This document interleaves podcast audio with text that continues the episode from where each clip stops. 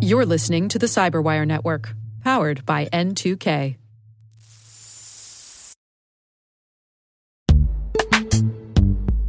This episode is brought to you by Palo Alto Networks, the leader in cybersecurity. As AI driven attacks increase, organizations can't afford to have network security that's stuck in the past. Discover how Palo Alto Networks can help you predict what's coming and proactively secure against it with a zero trust, AI powered network security platform built to secure whatever, whenever, wherever. To learn more, visit paloaltonetworks.com slash network security platform.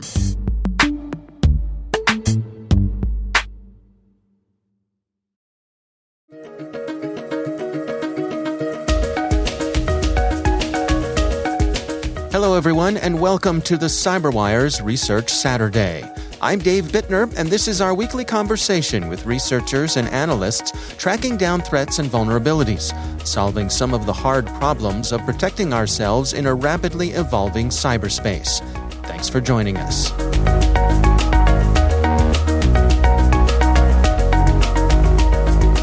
So it started from the observation that that goes back 10, 15 years that malware when executed on different hosts and, and, or also on the same host but at different times, it sometimes changes changes behavior. That's Tudor Dumitras. He's a professor and researcher at the University of Maryland and the Maryland Cybersecurity Center. The research we're discussing today is titled When Malware Changed Its Mind An Empirical Study of Variable Program Behaviors in the Real World.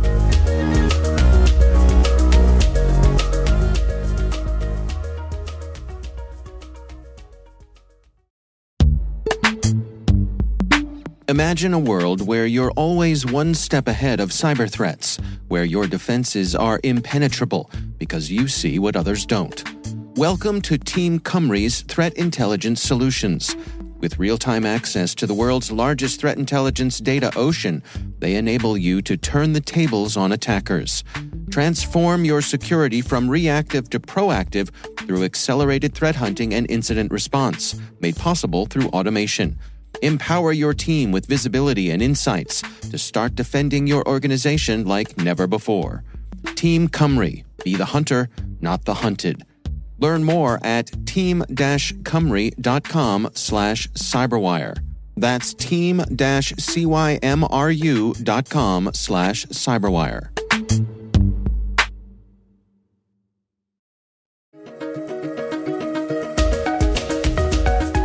This is something that I've wanted to do for for a long time, but only recently I was able to I was able to uh, collect uh, in collaboration with uh, an industry partner collect a large enough data set in order to to analyze this. And this is important to understand because malware researchers typically collect execution traces in a sandbox. So that's that's a controlled lab environment and they do this to understand what the malware does, to, to analyze the malware, to figure out if it belongs to a known family, uh, and also to create detection signatures, behavior based detection signatures. The problem is that when malware can do different things on, on different hosts, this will affect the, the effectiveness of, of, of the conclusions of the malware analysis and, and the effectiveness of the signatures created for, for detection. Some people call them split personalities. So when, when malware does different things on different hosts, they are often implemented by the malware authors with intention to evade sandboxes. So, so to not perform the malicious behavior in the sandbox. And uh, we, we just wanted to understand this. Um, there hadn't really been a large scale measurement of just how much beha- this behavior changes in the real world what exactly what components of the behavior are more likely to change? What you know how does malware change versus benign? And how does this uh, affect malware detection and, and, malware analysis? In this research uh, in this paper we worked with a partner to analyze a data set that was recorded on five and a half uh, million real hosts uh, out there that uh, included multiple executions for each sample uh, multiple traces for each sample Well, let's walk through the methodology together. I mean, at, at, the outset, how did you all decide to come at this? When you got uh, malware that you suspect is uh, trying to avoid you taking a closer look at it, where do you begin? Right. So this is uh, this is the core of the matter. When you know that malware is likely to to evade, you know, has the intention and the incentive to to evade detection and analysis you know how do you go about selecting you know a sample that is that is representative? And and really the only way to do this is to to look at what happens on on real hosts which is also what what makes this this difficult to do. But we worked with an industry partner which um, has an antivirus product that that runs on end hosts. It collects execution traces. It's, it monitors for a little while what what the malware is is trying to do. And collects these things in order to uh, to perform further analysis to to to try to figure out how these things actually happen in the in in, in the um, real world. So it's important to understand that this is only done as a last line of defense. So if they can detect the malware through any other means any other engine they would just detect it. They would not let it run at all. And, and similarly, if, if something is clearly benign or is known to be benign, they, they would not do anything to it. They would exonerate it. But there is always a gray area, a, a set of binaries that they are suspicious, but but still you, you cannot be completely certain. So they, they execute it and they also stop the execution as soon as the malware tries to tries to do something nasty. As soon as it mm-hmm. becomes clear that that something bad is happening. But a lot of the initial uh, setup and uh, initial behaviors of, of, of, the malware are recorded.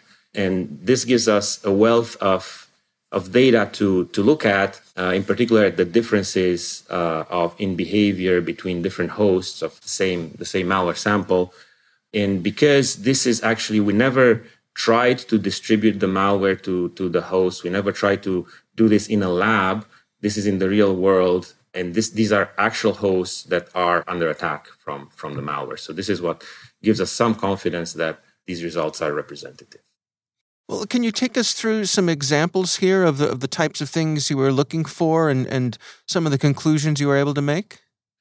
Let me give you one example. So the Ramnit worm, for example, is a well well known piece of malware, and um, in the particular variant that we had in, in our data set, it tries to exploit a, uh, a vulnerability. It's an older vulnerability, CWE uh, 2013-3660. And it does this in order to gain privilege escalation on, on Windows 7 in particular. When it launches this exploit, what you see in the execution trace is that it creates hundreds of mutexes until, until the exploit succeeds. And this is part of the exploit execution process but the worm is smart, so it, it, tries to profile the target. So if it figures out that the the target does not include the vulnerability, or it's already running in admin mode, so, so it doesn't need to do privilege escalation, it doesn't launch the exploit. So hmm. should an analyst run this malware in a sandbox, they would only observe one of these behaviors, depending on you know what the environment was. In general, if you look at executions on different hosts or even on the same host but you know maybe a few weeks later or a few months later you you may see different different behaviors. So malware performing different registry operations making different or additional or removing certain api calls or in, in some cases exiting without doing anything. So so like i said the the existence of these split personalities was known and uh, researchers and, and practitioners also uh, develop methods to to try to um, discover the the existence of this anti uh, these, these evasive behaviors in, in, in malware samples, but it was never measured at scale in the wild before. So, hmm. and because of that, it, it is hard to tell what impact does this really have on the way we do malware analysis and malware detection. Hmm.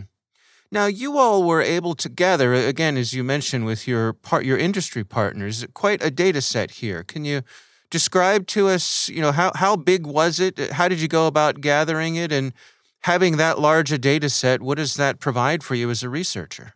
Absolutely. So The data set, as I, as I mentioned, comes from a collaboration that we had with an industry partner. I, I personally, my background is in is in the industry. I, I used to work at Symantec Research Labs before I became an academic. Uh, so back in the day when when Symantec was the largest uh, security vendor, and uh, I really like to work with folks in the industry to understand what the biggest problems there are that they are facing, and also to help them with large data analysis projects like like this one. So the data set was collected on 5.4 million real hosts, and it includes multiple execution traces for, for the same sample. So I think in total we have about seven and a half uh, million execution traces. Hmm. In some cases, we have hundreds of execution traces per, per sample.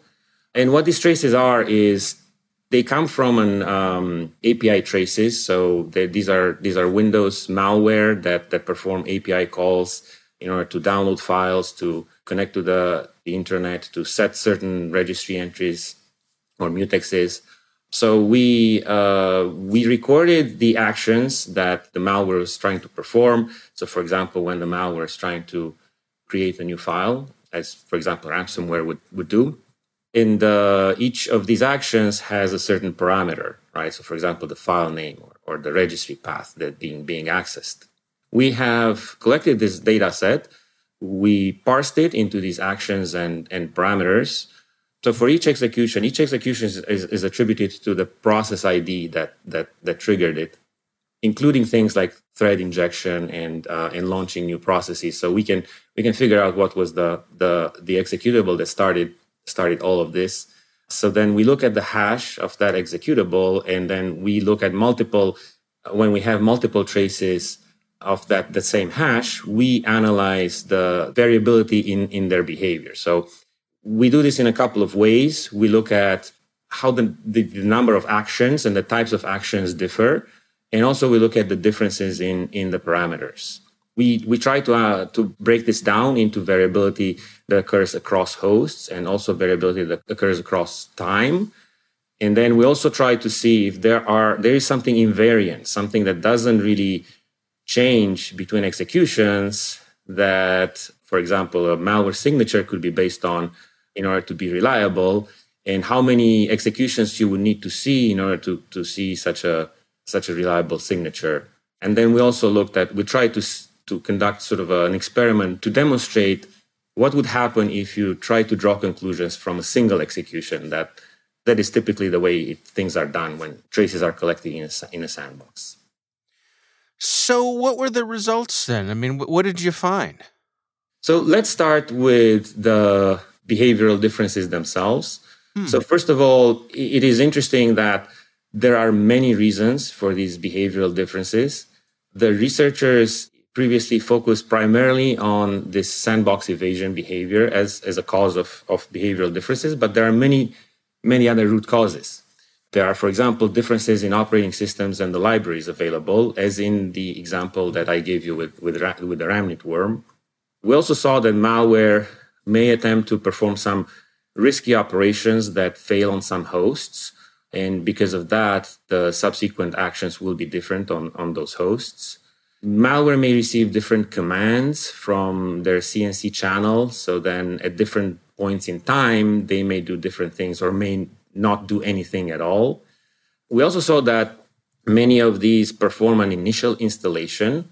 So when you run the malware for the first time, you are likely to see different trace than when you run it the second time and the third time. And that's because the initial installation will perform some, some one-time operations such as setting certain registry keys, for example. Perhaps not very surprisingly, malware often creates very random file names. So the, the right. file name itself may differ quite a bit between from one host to, to another. So the interesting thing about this is that even if you are somehow able to catch sandbox evasion and deal with this in a sandbox, the traces will still not reflect the full range of behaviors that you're likely to encounter in the wild because there are all these additional reasons for variability. And we also saw that that uh, benign software also exhibits variability. Uh, if you think about it, you know, a Windows update will perform different operations for each for each update because it receives different things to install. And also it will differ from one host to to another because of differences in the patch levels of those hosts. So we see variability in benign software as well. However malware varies more and in the variability is significantly higher in terms of the number of actions. And when I say variability, I, I mean the delta. So, uh, you know, the fact that one host performs 100 versus uh, one host performs uh, 12 actions, right? So not, not the length of the trace, the variability within the traces of the same sample.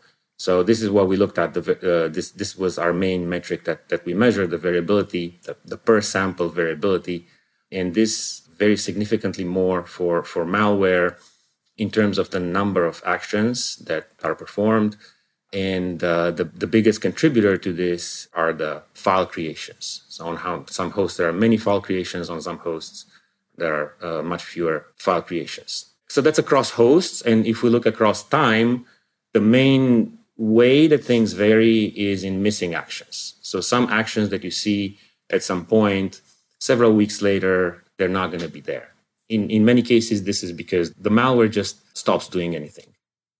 This variability is it inherently risky? In, in, other words, the fact that that has so many options and tries to do many things, does that make it noisier? That and make it you know increase the possibility that it will be detected?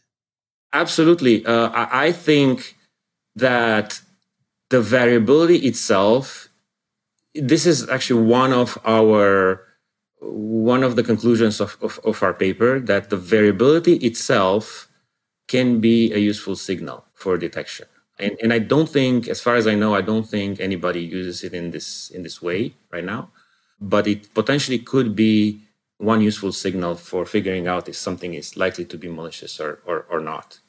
In terms of the danger that this poses to the way we conduct business today in terms of malware analysis and, and, and malware detection, we conducted one experiment in our paper with a malware clustering technique, uh, which is uh, often used to determine if an individual sample belongs to a known family. So companies do this, this clustering in order to, to group samples into, in, into families based on this behavioral similarity. And the assumption here is that if you observe a certain behavior, then all the other behaviors will also fall in into the cluster, into the same cluster, the same the the, the cluster of, of the family. Otherwise, you cannot really conclude that it's the same family, right? If the behaviors are are so different. And this is in fact what we what we observed. So typically when you do clustering, you you use only one trace per sample, and then the resulting clusters, at least the most obvious ones, indicate the, the malware families in, in your data set. In, in our case, we, we use a, a clustering technique that is uh, pretty seminal uh, from, I think, maybe 10 years ago. We try to do the same thing, but with multiple traces for each sample. And we just threw these in without telling the algorithm that these actually belong to the same sample. So they, they should they are the same malware. And then what happened was that in 33 percent of the samples, there was enough variability across these four traces that traces of the same sample ended up in, in different different clusters. So that's as if hmm. they, they be, belong to different different families. And in fact, one percent each of the four traces was in a different cluster. This doesn't necessarily mean that clustering is is useless, but this really indicates that you should be very careful when you draw conclusions from experiments conducted with a single trace per sample. Because this kind of behavior of, of samples that end up in, in clustered in different, different clusters, different families, this would not be observed if you only use one sample per, per trace, uh, one trace per sample, sorry. This suggests that the accuracy of these these uh, these results that is being reported of, of mapping samples to families through behavioral clustering is really lower than than previously believed uh, mm-hmm. because of this this variability. This is just one example, one one concrete experiment that that that I'm telling you about, but this actually has broader implications also for for malware detection and for for um, malware analysis. The accuracy of these things is likely to be lower than you might expect if you only look at one one trace per sample. So where do you all go next with this? I mean, uh, obviously you're you know you're partnering with industry, and and they will reap some of the benefits of the things that you've found here, no doubt. Are there areas? I mean, has this uh, piqued your curiosity? Is there, is there more to be done? I think there's a lot more to be done. Like I said, I I love working with the industry, and uh, so first of all, the results of our study are, are public. We have published our paper in in a leading academic research conference. Uh, the paper is, is is available, and we are also available to answer more more questions if every, anybody is interested. So, other than our individual, our particular collaborator that that um, that worked with us on this study, the broader implications or the broader sort of conclusions, the bigger picture, if you want, are that the this is something that that really that really should be taken into account when when doing malware analysis and, and malware detection. These behaviors that you can extract uh, from multiple traces. In general, uh, companies, organizations that have antivirus products or do malware detection in some on end hosts in, in some form, they tend to collect very similar data to, to the one that we analyzed in this paper. As far as I know, they don't do much with it. But here we try to show, you know, just what could be done with it, what you could learn, and how it might affect your bottom line if you don't uh, if you don't understand how this variability, which is a real thing in the in the wild, how how it how is it likely to to affect your experimental results? I think in terms of going forward, I, I think one um, thing that that I'm really interested in uh, in the bigger picture is that this problem that malware experiments can give a false sense of security. And what I mean by that is that we see a lot of academic papers and industry evaluations discussing new malware detection techniques that often de- report detection rates above 90%. And then invariably, this high level of high, high performance is hard to reach in the real world the question is is is why? why why is that? Part of the answer is that when these techniques are developed and also tested using traces from a sandbox then they may seem that they work better than they really do right? Because they don't they don't capture this this broad range of, of behaviors that that happen in the wild. So this is one reason for this false sense of security but ultimately I would like to to understand the full picture and how much each potential fact. There are other factors, of course, that that contribute to this, and I would like to understand how how each of this contributes to, you know, this accuracy degradation that that that folks observe from experiments conducted in the lab to when they deploy their tools in the in the real world.